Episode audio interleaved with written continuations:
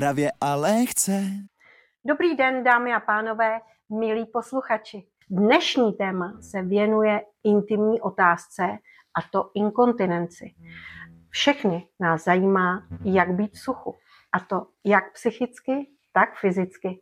A na toto vážné téma jsem si pozvala dva odborníky na slovo zvaté, Martina Lukeše a Tomáše Novotného.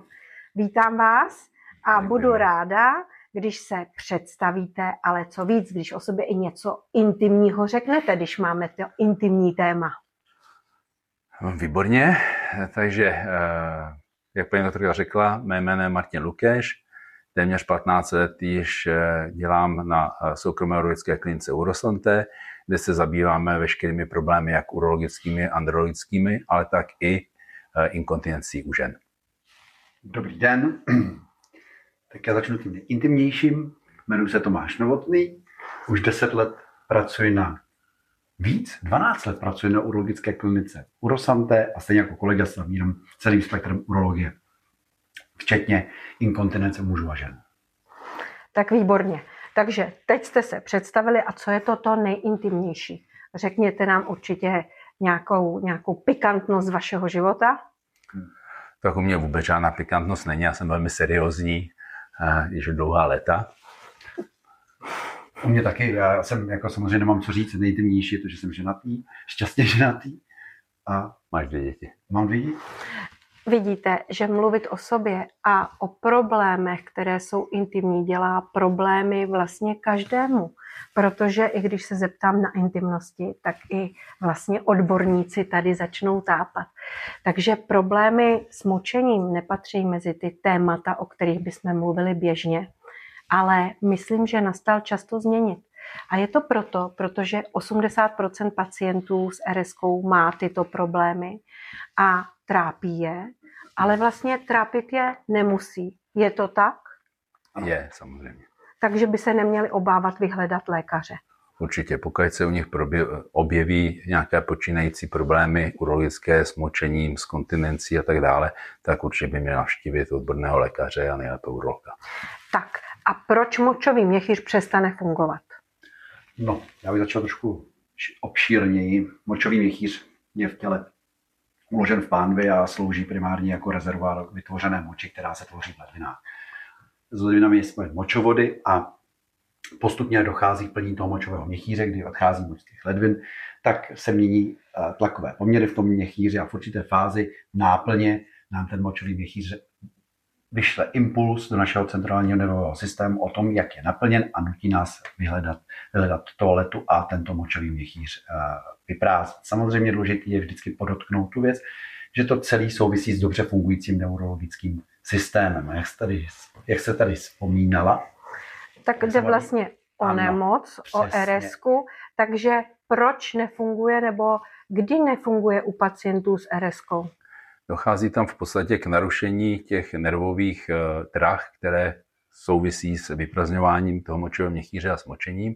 A pak podle toho, v jakém stádiu a v jaké úrovni se objevuje, nastává u těch eh, pacientů nebo pacientek eh, problém s močením. Může to být problém s močením, že v podstatě zpočátku nemusí vůbec spozorovat nebo Může to být jenom určitý diskomfort nebo změna v nějakých návěcích, častější chození přes den, častější chození během eh, noci a buzení eh, na, na, na močení. Naopak u, u některých může se objevit, že je pro ně obtížnější se vymočit, musí tlačit, musí prostě být déle na, tom, na té toaletě a uh, pak se prostě rozvíjí u nich v podstatě takzvaně neurologický močový měchýř, ať hyperaktivní, hypoaktivní. A Co to je? To se jedná o to, že ten měchýř už začíná reagovat patologicky nebo jinak na určité podněty, tak jak říkal kolega, na tu náplň toho močového měchýře. A u těch pacientů nebo pacientech začíná rozvíjet různá klinika obtíží s močením. Tak a vy jste říkal termíny hyperaktivní nebo hypoaktivní, což si myslím, že je potřeba dovysvětlit. Co to znamená? Jaký má teda ten pacient, který má, nebo ten člověk, který má hyperaktivní močový měchýř, příznaky, nebo co se u něj děje? Uh, už je nabízející se ten název hyperaktivita, znamená vyšší aktivita, než je normou, než na což byl pacient zvyklý. Eh, kdy pacient přichází do té urologické ambulance k tomu, ke svému lékaři, nebo se sdílí své problémy kolikrát i s, jiným, eh, s jinými pacienty, tak popisuje, popisuje charakter uh, vyšších frekvencí nucení na toaletu, vyšších frekvencí chodit, močit. Častěji se budí v noci, jak říkal kolega, uh, za normální okolností, když jsme zdraví a nemáme žádný, žádný problém, ať už urologický či neurourologický, tak dokážeme tu noc prospat celou, že, nás, že ráno jdeme na toaletu s plným močovým míchýřem a v klidu se vymočíme. Opakem toho je ta hypoaktivita, to znamená, že zase nejsme schopni vnímat tu náplň taková, jaká je. To znamená, že my ten měchýř reálně přeplňujeme a ten měchýř ztrácí potom tu svalovou sílu, kterou, která, která je potřeba k tomu, abychom, nebo aby ten pacient mohl dobře ten měchýř vyprázdnit. A to, se, to mluvíme o té hypokontraktilitě, o mm-hmm. hypoaktivitě. Mm-hmm. A jak je to normální? Normálně. Když bude zdravý člověk, tak kolikrát třeba jde na záchod, protože někdy se to může stát a určitě je to tak, že na tom počátku ty lidé odkládají a pořád si říkají, tak jsem hodně pil, nebo, nebo prostě ne, nepřikládají tomu takový význam. Tak... Většinou je to stanovený, samozřejmě záleží to na pitném režimu, každý, každý člověk má trošku jiný pitný režim a příjem a výdej těch tekutin pak s tím souvisí ale bereme tak, že během noci nebo spánku by neměl být vůbec buzen pocitem namočení nebo maximálně jednou, pokud se před spaním požil víc tekutin. A během toho dne by to mělo být méně než 8, nebo tak méně než 8 frekvencí močení za 24 hodin dohromady. Jo, při tom normálním jako příjmu, příjmu tekutin. A kolik je ten normální příjem tekutin? Protože to také mají různí lidé jiní. Já jsem slyšela, že někdo pije 2 litry, někdo, někdo se nemůže vůbec donutit k pití. Já si myslím, že tam je důležité zhodnotit, eh, že já se snažím svým pacientům vysvětlit to, že ten příjem tekutin je, je v určitém aspektu relativní, že by se měl kolikrát řídit i charakterem té močice, kterou ze sebe dostává. Protože jde o to, že když budete na tohleto a budete močit výrazně koncentrovanou žlutou moč, tak je to známka toho, že, to, že ty ledviny koncentrují ty tekutiny, které do sebe dostávají, protože jich chodí poměrně málo. Když budete přijímat dostatečné množství tekutin, tak ty ledviny jsou nastaveny primárně, takže se zbaví přebytkové moč. To znamená, že, jim, že se jim snažím vysvětlit, že močit tak, aby ta moč byla světlonce žlutá a jestli to bude v létě 4 litry a v zimě 2 litry, kdy se musí zohledňovat samozřejmě i, i, i co vydýchá, i, co vypotí. Přesně člověk vy, vy, vydýchá, vypotí, uh, tak podle toho bych se asi řídila, tak to dáváme tyto rady dávám i našim pacientům. Hmm. A když teda mluvíme hmm. o té inkontinenci, tak mnoho pacientů má potom problémy s tím, že když hodně pije a tak, jak má pít, tak má potom samozřejmě se stane, že se může stát i únik moči nebo jiné věci. Je to takový začarovaný kruh, že oni jakmile mají pocit, že chodí často močit, většinou s menším množstvím, může tam být někdy urgence, až ta urgentní inkontinence, nebo ten pocit na až takový, že nestačí dojít na ten záchod a odejde kapka nebo víc kapek močit předtím, než, než dosáhnou to, té toalety, tak uh, samozřejmě Uh, oni omezují pak to pití, snaží se pít co nejméně, aby nechodili tak často, což je ale prostě za člověk, je to špatně. Čili lepší je dodržovat pitný režim i s tím tím, ale to zase my pak umíme odstranit samozřejmě tou medikací a tou léčbou těch pacientů, tak aby mohli dostatečně pít a nechodit pořád na záchod. Přesně tak. A když mluvíme o takovýchhle rizicích, co se vlastně může stát, tak je naprosto logické, že se nejedná jenom o eh, tělesnou, tělesný problém, ale asi i psychický, protože si dovedu představit, že mnoho těch pacientů to trápí. Vlastně nejen, že to trápí, ale vlastně eh, lidé se vyhýbají společnosti, protože se bojí, těm, bojí těch problémů. Oni jsou pak omezený vlastně i ve svém společenském životě. Oni, když chtějí jít do města, tak oni už musí mít vytipovaný, kde, jaký záchod nebo kam si můžou odejít, což je traumatizující a je to sociální. Přesně, protože nemůžou dělat věci, které je dřív bavily, vlastně Určitě to může omezovat i v práci, i v koníčkách a vlastně určitě to zasahuje i do partnerského života. Ano, to se zmínit, že velice často to bývá velice problematický v rámci partnerských vztahů, že prostě přichází ty pacienti, ať jsou to muži či ženy, že jim je to nepříjemný i v rámci soužití se svým partnerem. A odhadujete třeba, jaký procento těch lidí má třeba ty duševní problémy, které dovedou je až do deprese? Já si myslím, že no, Nedokážu vám asi eh, říct, že, že to bude, eh, kolik to přesně procent je, ale myslím si, že to bude poměrně vysoký číslo, poněvadž samozřejmě člověk se tomu nejdřív brání, ale dřív nebo později ten, ten, ten mozek a obecně to vnímání toho problému se stává jakoby složitějším a kdy si říkám, že vyřešit, vyřešit ten problém po té organické stránce, to znamená pomoc pacientovi uh, řešit ten problém urologický, není tak potom v té fázi tak těžké, jako řešit tu, tu, tu psychickou, psychickou stránku, tu psychickou nadstavbu, která tam vzniká. To znamená, že s takovými pacienty, kteří jsou z toho až depresivní, se setkáváte. Ano. A proto je na místě, abychom mysleli včas na to, že je možné se netrápit, nebát se, vyhledat lékaře. Vidíte, že jsou sympatičtí, že jsou to odborníci. A teď nám řekněte, když ten člověk přijde do vaší ordinace, co ho vlastně čeká. Protože když máme věci pod kontrolou, tak máme menší obavy z toho. Takže co, při, co, co bude následovat, když přijde k vám do ordinace? Tak zaprvé určitě se nemusí bát. Jsme příjemní, hodní, milí lékaři a uh, vlastně každé vyšetření začíná nejdřív vyspovídáním a podrobnou anamnézou, aby jsme věděli, co všechno za nemoci ten pacient má, co bere za léky, co prodělal v posledním roce třeba za další jakoby stresový období nebo stresové věci. Pak přechází základní vyšetření fyzikální, ultrazvukové, vyšetření moči, krve, uh, urodemické vyšetření, už jsou takové ty další nadstavbové vyšetření podle toho, co je všechno k tomu potřeba a teprve na základě tohle, až všechno dáme dohromady a poskládáme, nic z toho nejsou vyšetření bolesti snad až na ten na to, odběr krve. Na to jsem se chtěla zrovna jsem, zeptat, takže se A toho já se třeba bojím odběru krve samozřejmě.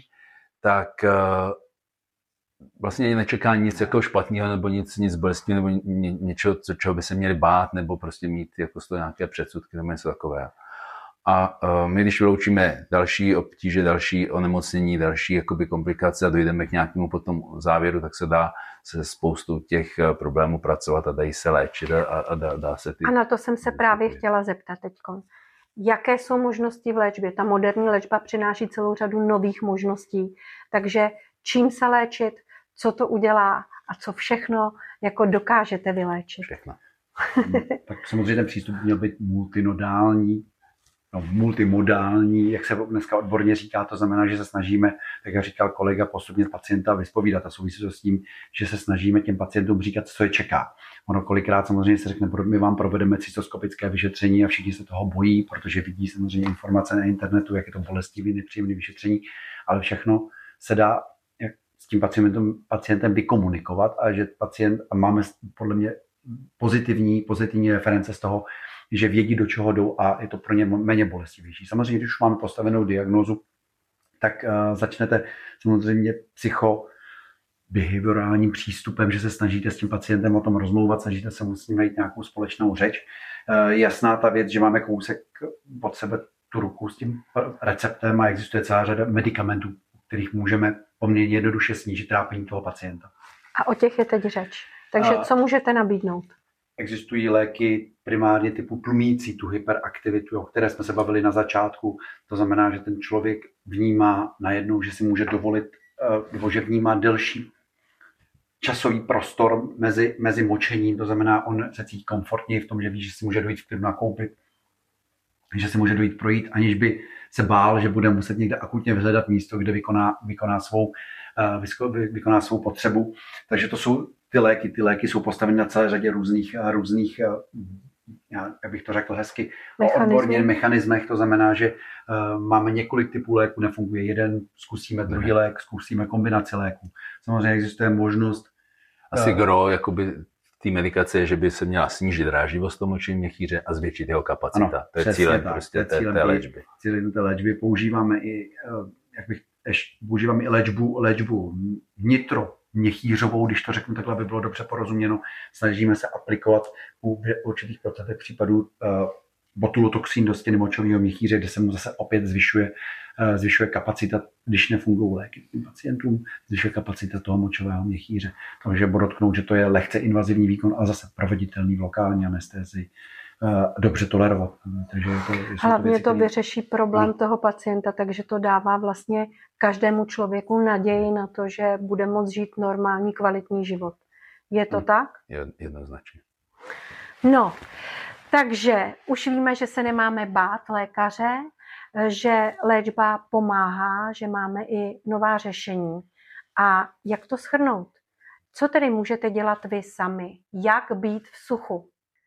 Mluvili jsme o tom, že je dobré dodržovat zdravý životní styl. Pravidelnost, režim, vhodné stravování.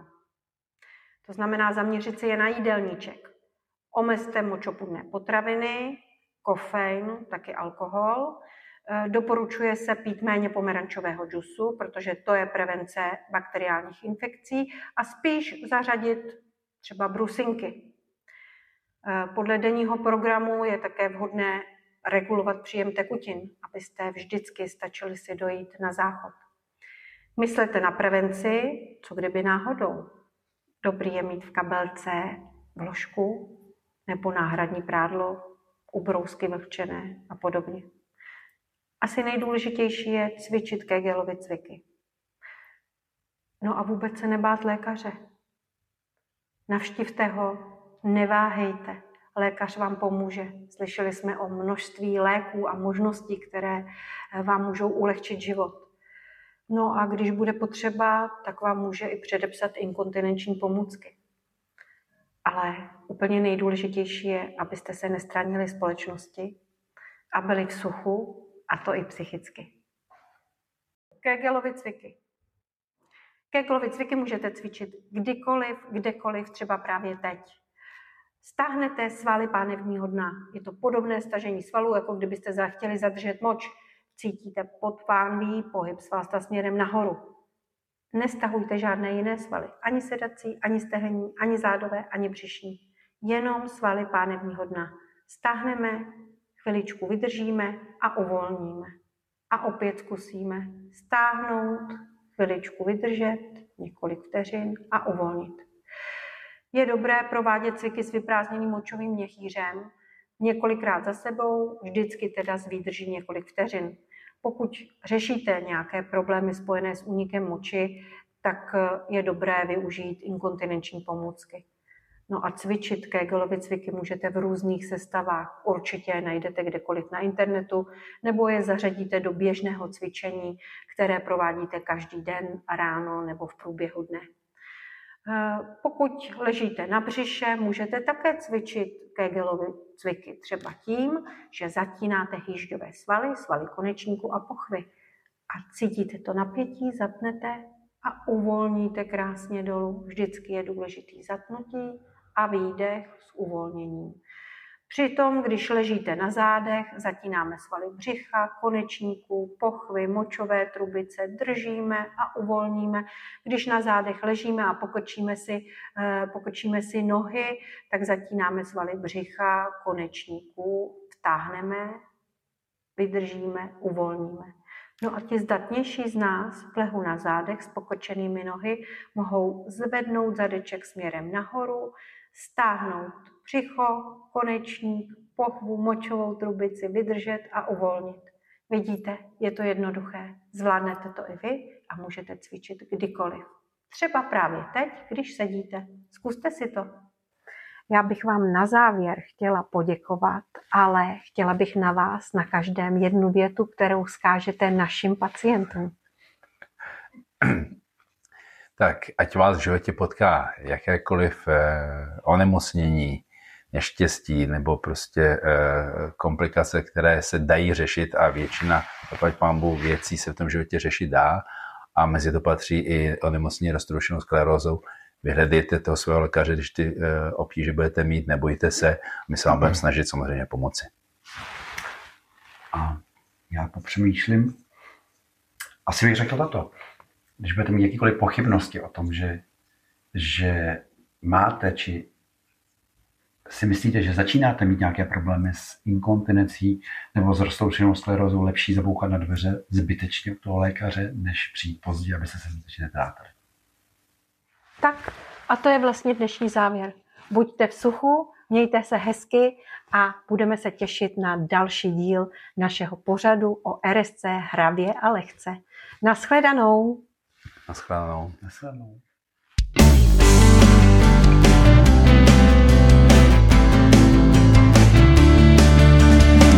ORSC Hravě a lehce Náš krásný seriál vznikl za laskavé podpory společnosti Sanofi. Děkujeme.